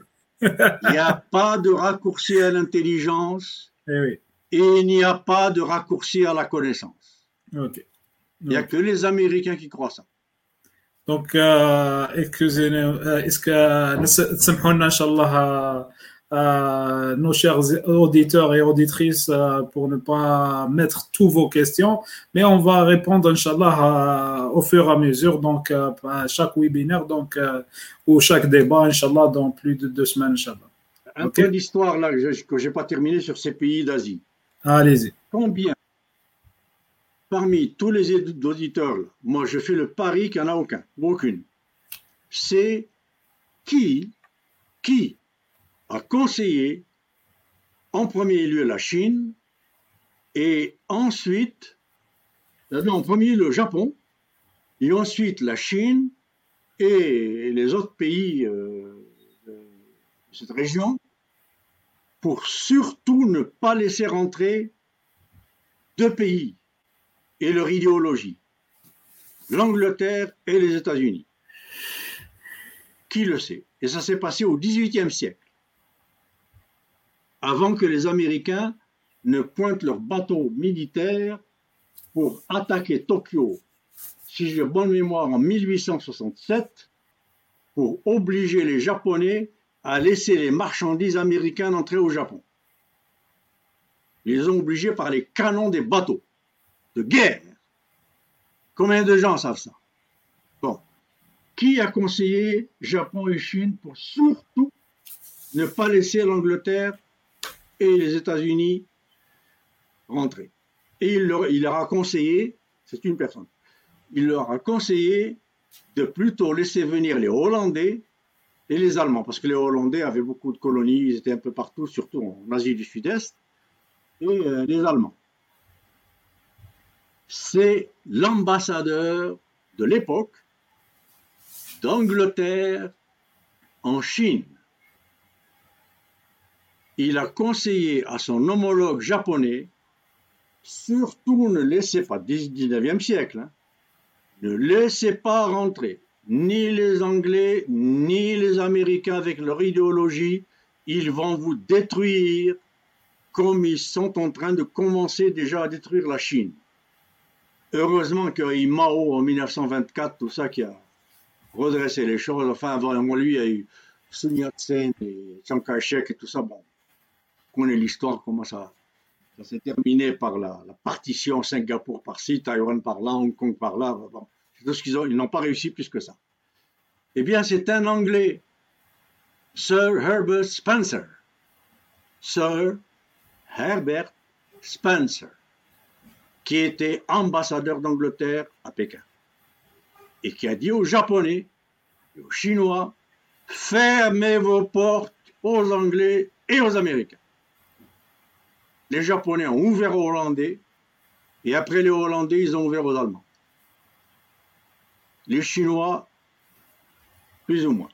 Mais ils n'ont pas laissé rentrer ni les Anglais ni les Américains. Alors voilà ce qu'il faut connaître de l'histoire. Si ces pays-là, la Corée du Sud, l'Indonésie, tout ça, ont résisté à, cette idéologie, c'est qu'il y a un élément dans l'histoire qui l'explique. Et cet élément, c'est un ambassadeur anglais qui dit à ces pays-là, surtout éloignez-vous des Anglais et des Américains. En plus du fait que ces gens, ces pays-là sont très jaloux de leur culture, de leur histoire, qui, est multimillénaire, qui est, etc., etc. Alors, contrairement à nos pays, à nous, euh, sous-développés, euh, on va dire, on va appeler ça comme vous voudrez, on veut faire rentrer la révolution moderne, moderne entre guillemets, hein, la révolution industrielle, etc., en détruisant ce que nous sommes. Je me rappelle très bien de, ces PDG algériens à l'époque où j'étais encore invité dans un colloque, etc., où il a été dit ceci, euh, textuellement, euh, l'Algérien est incapable, quelque chose comme ça, même euh, de penser comment choisir ses vêtements ou ses chaussures, euh, comment voulez-vous qu'il participe à ce qui se passe dans une entreprise, enfin un mépris vis-à-vis du peuple algérien. Il y en a même un qui a dit Qu'est-ce que vous pouvez faire avec un peuple khamj Textuellement. J'ai dit, monsieur, vous êtes PDG ou vice-président ressources humaines, je sais pas quoi. Vous méprisez vos employés à ce point? Khamjin mais, mais démissionnez tout de suite. Allez faire autre chose. Si vous méprisez vos employés à ce point, qu'est-ce qu'ils vont vous rendre? Ils vont vous rendre votre mépris. Hein, c'est tout. Et le mépris, ça ne fait pas marcher les entreprises. Je suis désolé. Bon. Alors que dans ces autres pays-là, le citoyen, etc., le groupe, le collectif, passe mille fois avant l'individu. Mille fois se rendre riche, etc., ça n'a rien d'un exploit. L'exploit, c'est quand on rend service à la communauté. Et tout ça, c'est infiniment plus proche de notre culture à nous, arabo, musulmano, berbéro, tout ce que vous voudrez, qui sommes moins individualistes, moins plus collectivistes, euh, moins je me moi, etc., que les Occidentaux, eh bien la culture japonaise, la culture chinoise sont infiniment plus proches de nos cultures que, que, les cultures euh, américaines ou anglaises ou françaises. Mais on n'arrête pas de me sortir en Algérie et en Tunisie, Maroc, tout ça, la culture japonaise, c'est pas pour nous. La culture chinoise, c'est pas pour nous. Mais la culture américaine, oui. Bon, alors ça, je sais pas, j'en ai déjà parlé, mais voilà, donc c'est la Corée du Sud, l'Indonésie, la Malaisie, Singapour et tout ça. Il faut toutes ces connaissances pour comprendre pourquoi ils en sont là où ils en sont. C'est qu'ils ont refusé ce que nous, nous nous mettons à genoux pour appeler. Nous, on se met à genoux pour dire aux entreprises américaines, anglaises, françaises, s'il vous plaît, venez. Et eux, ils leur disent, foutez le camp. À commencer par la Malaisie. Qui sait que la Malaisie est entrée dans la modernité et devenue pays qu'on qualifie de pays développé depuis les années, fin des années 60 et bis repetitam 79 avec le même homme, Ahmed Mahathir, le docteur Ahmed Mahathir, qui a commencé par mettre à la porte de la Malaisie tout ce qui est FMI, Banque mondiale, OMC, FFI, IDE, etc. Tout ce monde-là à la porte. Et il a dit, look east. Regardez vers l'est. La Corée, le Japon, la Chine, pas l'Ouest. Alors voilà pourquoi eux, ils ont. Si on pense que eux, en sont là parce qu'ils ont fait mieux que nous avec les multinationales américaines et anglaises et tout ça, ils ont attiré des idées, ils ont. Eh ben, on est fichu. C'est pas du tout ça qu'ils ont fait. Mais pas du tout. Et la Chine, comme d'ailleurs la Suède, la Suède, pour entrer dans le marché mondial de l'automobile avec Volvo, qui au début du XXe siècle était considéré comme une voiture qui, qui, valait pratiquement rien, eh bien, Volvo a accepté près de 10 ans, 10 ans de zéro profit, zéro dividende, zéro, 10 ans pour apprendre à faire des bonnes Volvo en investissant dans l'ouvrier, dans celui qui fait la voiture, pas dans celui qui calcule combien ça coûte pour la faire. Celui qui calcule pour savoir combien ça coûte pour la faire, c'est celui que Thorstein Veblen a appelé de leisure class, c'est-à-dire le roi fainéant. Il fout rien, il drop stylo, ça, ça, on me l'a dit en Algérie. Hein. Quand je faisais une enquête sur euh, une entreprise qui allait mal, etc., etc., je parlais aux ouvriers et tout. Ils m'ont dit, hadouk les darbo stylo. Mais ils savent même pas que cette machine n'est pas dans cet atelier et ils nous envoient des, des ordres de service pour qu'on fabrique telle et telle pièce pour laquelle cette machine est à l'autre bout de l'Algérie. Alors qu'est-ce que vous voulez qu'on fasse avec ces gens-là? Bon, alors voilà ce qu'il faut comprendre. C'est toutes ces choses-là. C'est pour ça que je dis c'est complexe. Excusez-moi, j'étais un peu lent alors. Allez, l'autre question.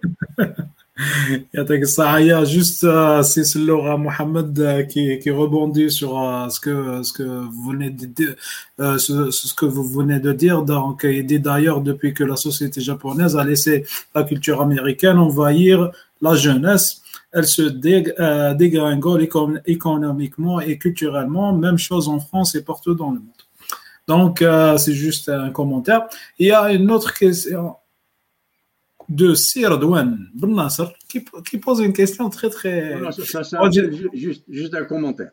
Ok. Euh, je vais passer sur le, Japon. C'est vrai. Mais qui, qui connaît euh, Yukio Mishima?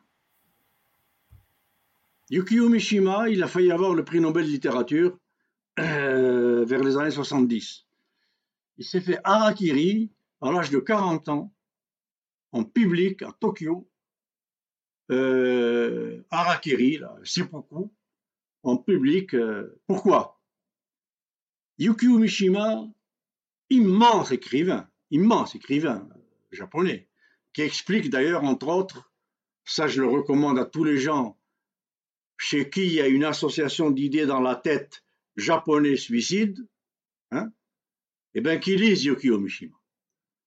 Notamment un de ses livres qui s'intitule La mort en été. Death in the summer. La mort en été. Et là, Yuki Mishima explique pratiquement, chronique annoncée de son Harakiri. Eh bien, Yukio Mishima dirigeait une milice. Il y en a beaucoup au Japon. Sur le plan, euh, sur, sur le, le modèle samouraï. Alors, il faut comprendre que l'idéologie, la la mentalité samouraï n'a pas disparu du Japon. Elle est toujours là.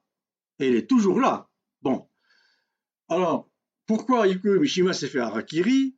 Il s'est fait harakiri pour protester 1972.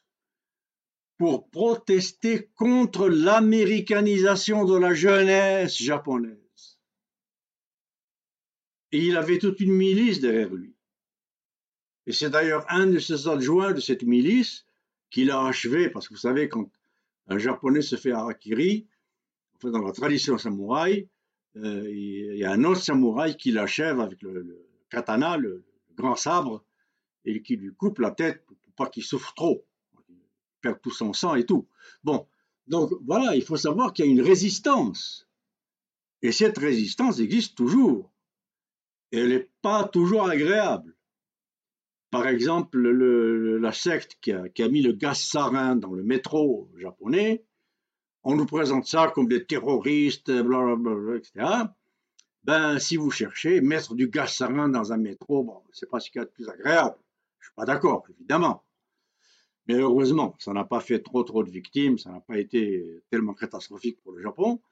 Mais cette, cette secte-là, ce qu'on ne dit pas, c'est qu'elle se bat pour freiner l'entrée de l'idéologie américaine dans la jeunesse japonaise. Alors oui, si c'est Laura, vous avez raison, ça rentre, ça fait des dégâts, mais il y a une résistance. Et s'il n'y avait pas cette résistance, le Japon ne serait pas là où il est. Comme on le sait, dans le monde entier ou presque, l'innovation technologique, l'innovation euh, industrielle, etc., etc., son moteur, c'est l'industrie militaire. Sans l'industrie militaire, les États-Unis n'auraient aucune technologie. L'Angleterre, la France, etc., etc., beaucoup de pays, la technologie, tout ça, c'est parce que c'est financé par l'État, évidemment. C'est à partir de là qu'il y a le moteur de l'évolution technologique et des produits intermédiaires, des produits nouveaux, etc., etc., etc. Bon. Mais N'oublions pas que le Japon n'a pas d'armée, pas plus que l'Allemagne. Ils sont interdits d'armer. Bon, l'Allemagne a une armée euh, hyper symbolique. Bon. Alors, comment fait le Japon sans ce moteur reconnu par pratiquement tous les penseurs en management et en économie, qui est l'industrie militaire qui tire l'industrie civile? Alors, il y a tout ça à comprendre aussi. Ok. Ok. Donc, euh, juste euh, la dernière question de Serodouane euh, Ben Nasser, qui pose sa question est une entreprise comme la Sonalgas, avec le nombre oui. avec le nombre de cadres, de cadres qu'elle emploie et leurs compétences n'arrivent pas à être compétitives même même si elle détient le monopole. Que proposez-vous comme solution? Ben, Écoutez. Et, il dit que sachant aussi qu'elle manque pas de moyens et de talents. Donc, euh, oui, écoutez, on peut, on peut citer Algérie qui a 35 000 employés et qui est déficitaire, alors que Air Maroc, qui a 3 ou 4 000 employés, fait des profits. Hein, on peut en citer, hein, bon. Alors, là, il faut comprendre que veut dire compétitivité. Pourquoi calculer la compétitivité uniquement en termes de rendement monétaire sur investissement?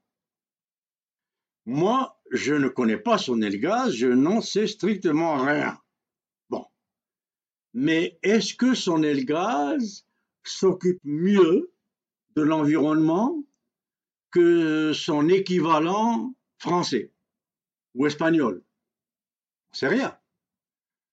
Alors moi je dis, si Sonelgaz met plus d'argent pour préserver l'environnement dans lequel elle met ses poteaux et ses machins et ses câbles et ses trucs, eh bien je dis qu'il faut calculer ça. Ce que Sonelgaz met pour, pour préserver l'environnement, il faut le mettre en positif dans son bilan. Moi, je ne sais pas si Sonelgaz s'occupe mieux des familles de ses employés, comme au Japon par exemple. Toute entreprise japonaise s'occupe aussi des familles de ses employés, de leur scolarité jusqu'à leur mariage. Alors, est-ce que ça, c'est pas de la compétitivité? Est-ce que ça ne participe pas au bien-être du Japon? Est-ce que le bien-être du Japon, c'est de la non-compétitivité? Je n'en sais rien. Alors, si Sonelgaz emploie, comme vous avez dit, là, 30 000 employés, je sais pas, j'ai oublié le chiffre. Bon, alors, admettons que les 30 000, avec les cadres, les compétences, tout ce que vous voudrez. Vous savez, j'ai travaillé dans au moins une demi-douzaine d'entreprises algériennes depuis la Sonatrach jusqu'à la Sonade, en passant par euh, Alreg, par bon, passant. Et j'étais cadre, tout ce que vous voudrez, etc. Et en tant que cadre, j'étais le premier démotivé. Parce qu'au-dessus de moi, j'avais des gens qui étaient nommés. Vous me direz, c'est l'époque mondiale, c'est l'époque machin. Alors moi, je me demande si aujourd'hui c'est différent. Quand j'entends parler M. Haj Nassar, qu'on ne peut pas accuser de je ne sais quoi ou comment. Moi, je l'entends parler régulièrement et dernièrement, il parlait de ces choses-là et il disait que les cadres d'entreprise, il parlait aussi bien de privé que de public, que de l'État, que tout ce que vous voudrez. Il dit, contrairement à lui, par exemple, il dit, moi, si je ne vais pas prendre mon café le matin dans le petit café mort du quartier avec les les gens du quartier, etc. Et je m'inquiète de leurs problèmes, de ceci, de cela. Quand j'étais au plan, donc comment j'allais tenir compte de ça dans, le plan, dans le ministère du plan, dans l'Algérie, la, Banque d'Algérie, où il était, etc. Bon, et eh bien ça, est-ce que ce n'est pas de la compétitivité, ça? C'est rien Ça compte pas Ça ne se calcule pas Et M. Haj ajoute, je suis désolé, mais les cadres, il, en connaît des cadres, hein, beaucoup plus que moi, et depuis plus longtemps, d'Algérie, privé ou public, ils ne connaissent rien au terrain algérien. Ils ne le connaissent qu'en se promenant, avec leur BMW et leur chauffeur.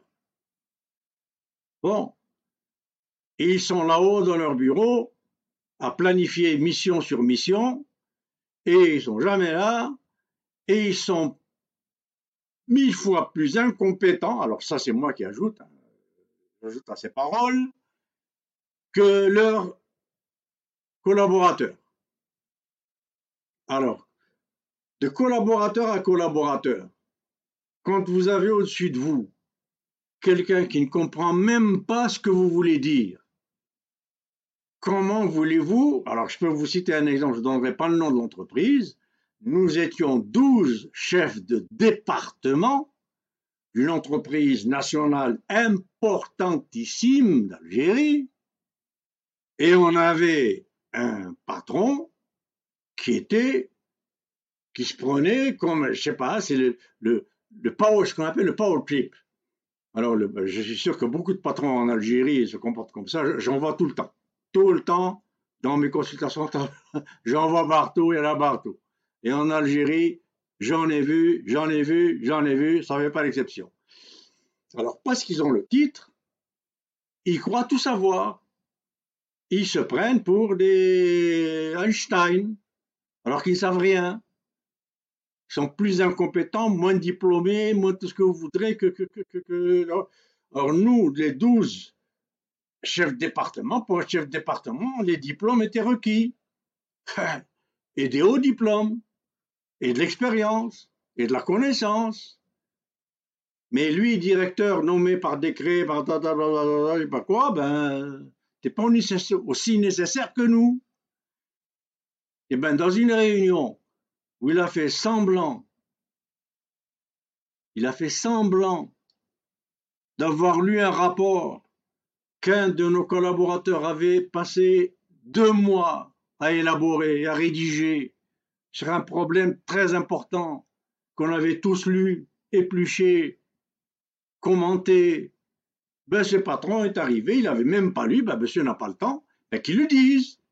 Il aurait pu dire simplement, écoutez, j'ai pas eu le temps, je l'ai pas encore lu, on reporte la réunion, je vais prendre le temps de le lire, mais non, il a fait semblant de l'avoir lu, et il s'est mis à dire des bêtises qui étaient le contraire quasiment de ce qu'il y avait dans le rapport. Ça a fini par quoi?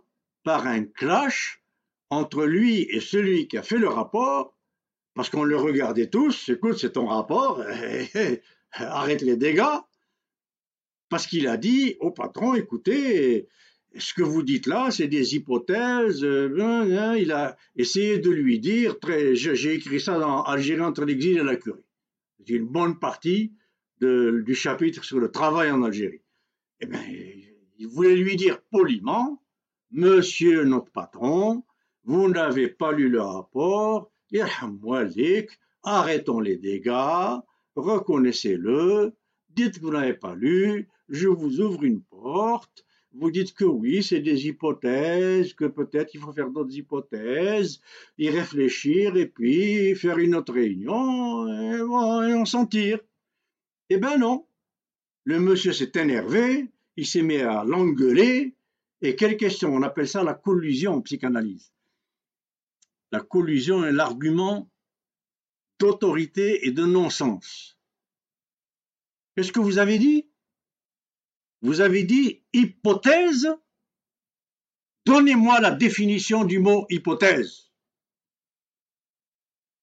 Notre réunion, c'était une réunion, c'était sur un problème technique de l'entreprise, ce n'était pas une réunion sur l'hypothèse. Il a fait venir deux secrétaires pour aller chercher un dictionnaire dans toute la direction pour lire la définition de ce qu'est hypothèse, et il dit au monsieur qui voulait défendre son rapport, il lui dit voilà la définition d'hypothèse. Ce n'est pas une supposition, c'est une conjecture, ta, ta, ta, Monsieur, quand on ne sait pas de quoi on parle, on n'ouvre pas sa bouche. Qui d'entre nous treize a ouvert sa bouche sans savoir de quoi il parlait. C'est lui. Mais lui, c'est le boss. Donc c'est pas lui qui sait pas de quoi il parle. C'est celui qui n'a pas le pouvoir. Alors voilà une des raisons de l'incompétence et de l'incompétitivité de l'Algérie. Et je vais vous donner un autre. Air Algérie, j'ai vu écrit Air Algérie, 35 000 employés, pas de profit. Royal Air Maroc, 3 000 employés, des profits et des dividendes. Alors moi je pose la question suivante. Est-ce que la compétitivité, ça serait pas une compagnie qui nourrit 35 000 familles et qui fait zéro profit et qui ne donne rien à ses actionnaires? Mais elle nourrit 50, 35 000 familles avec leurs enfants, leur école, leurs vêtements, leur nourriture, leur etc. Est-ce que c'est pas plus compétitif qu'une entreprise qui ne nourrit que 3 000 familles et qui donne des millions à quelques millionnaires? Pourquoi? Comment vous définissez la compétitivité?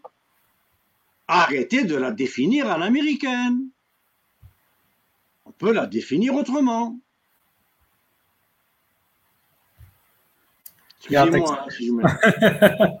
en fait, euh, il a mentionné le nombre de, de, des employés, je pense c'est 90 000 à peu près. Euh. Bon, ben, alors là, si Sonelgaz nourrit 90 000 familles, moi je les applaudis. Ça, on les applaudit. Donc, euh, merci professeur Omar Aktouf et aussi Slim Atmani pour ce débat sur quel modèle économique pour l'Algérie et ça sera à refaire, Inch'Allah, avec euh, d'autres euh, intervenants. Alors, prends toutes les questions, tout ce que tu voudras, et puis quand vous voudrez, je suis à vos dispositions. Inch'Allah, Inch'Allah. Merci d'avoir accepté d'être ici en direct sur notre émission Cash Politique. مشاهدينا الكرام وصلنا إلى نهاية الحصة بإمكانكم التفاعل معنا عبر الاشتراك في قناة اليوتيوب والانضمام إلى مجموعة كاش بوليتيك في الفيسبوك لكي يصلكم كل جديد كما يمكنكم الآن استماع للبودكاست عبر تطبيق سبوتيفاي وأنكور وذلك عندما ربما تكون في الرياضة. أو في الطهيه أو في السياقة راك حاصل في السيركيلاسيون. تسمع كاش بوليتيك معنا وتسمع السي عمر أكتوف ولا تسمع السي سليمان عثماني بوغ ديفلوبي ولا ديباتر كال موديل ايكونوميك بوغ لالجيري شكرا على طيب متابعتكم. دمتم في أمان الله وحفظه. والسلام عليكم ورحمة الله تعالى وبركاته. Merci, merci beaucoup, merci de l'écoute, merci pour tout. Merci, c'est C'est la mine. Inch'Allah, Inch'Allah, il y aura d'autres webinaires.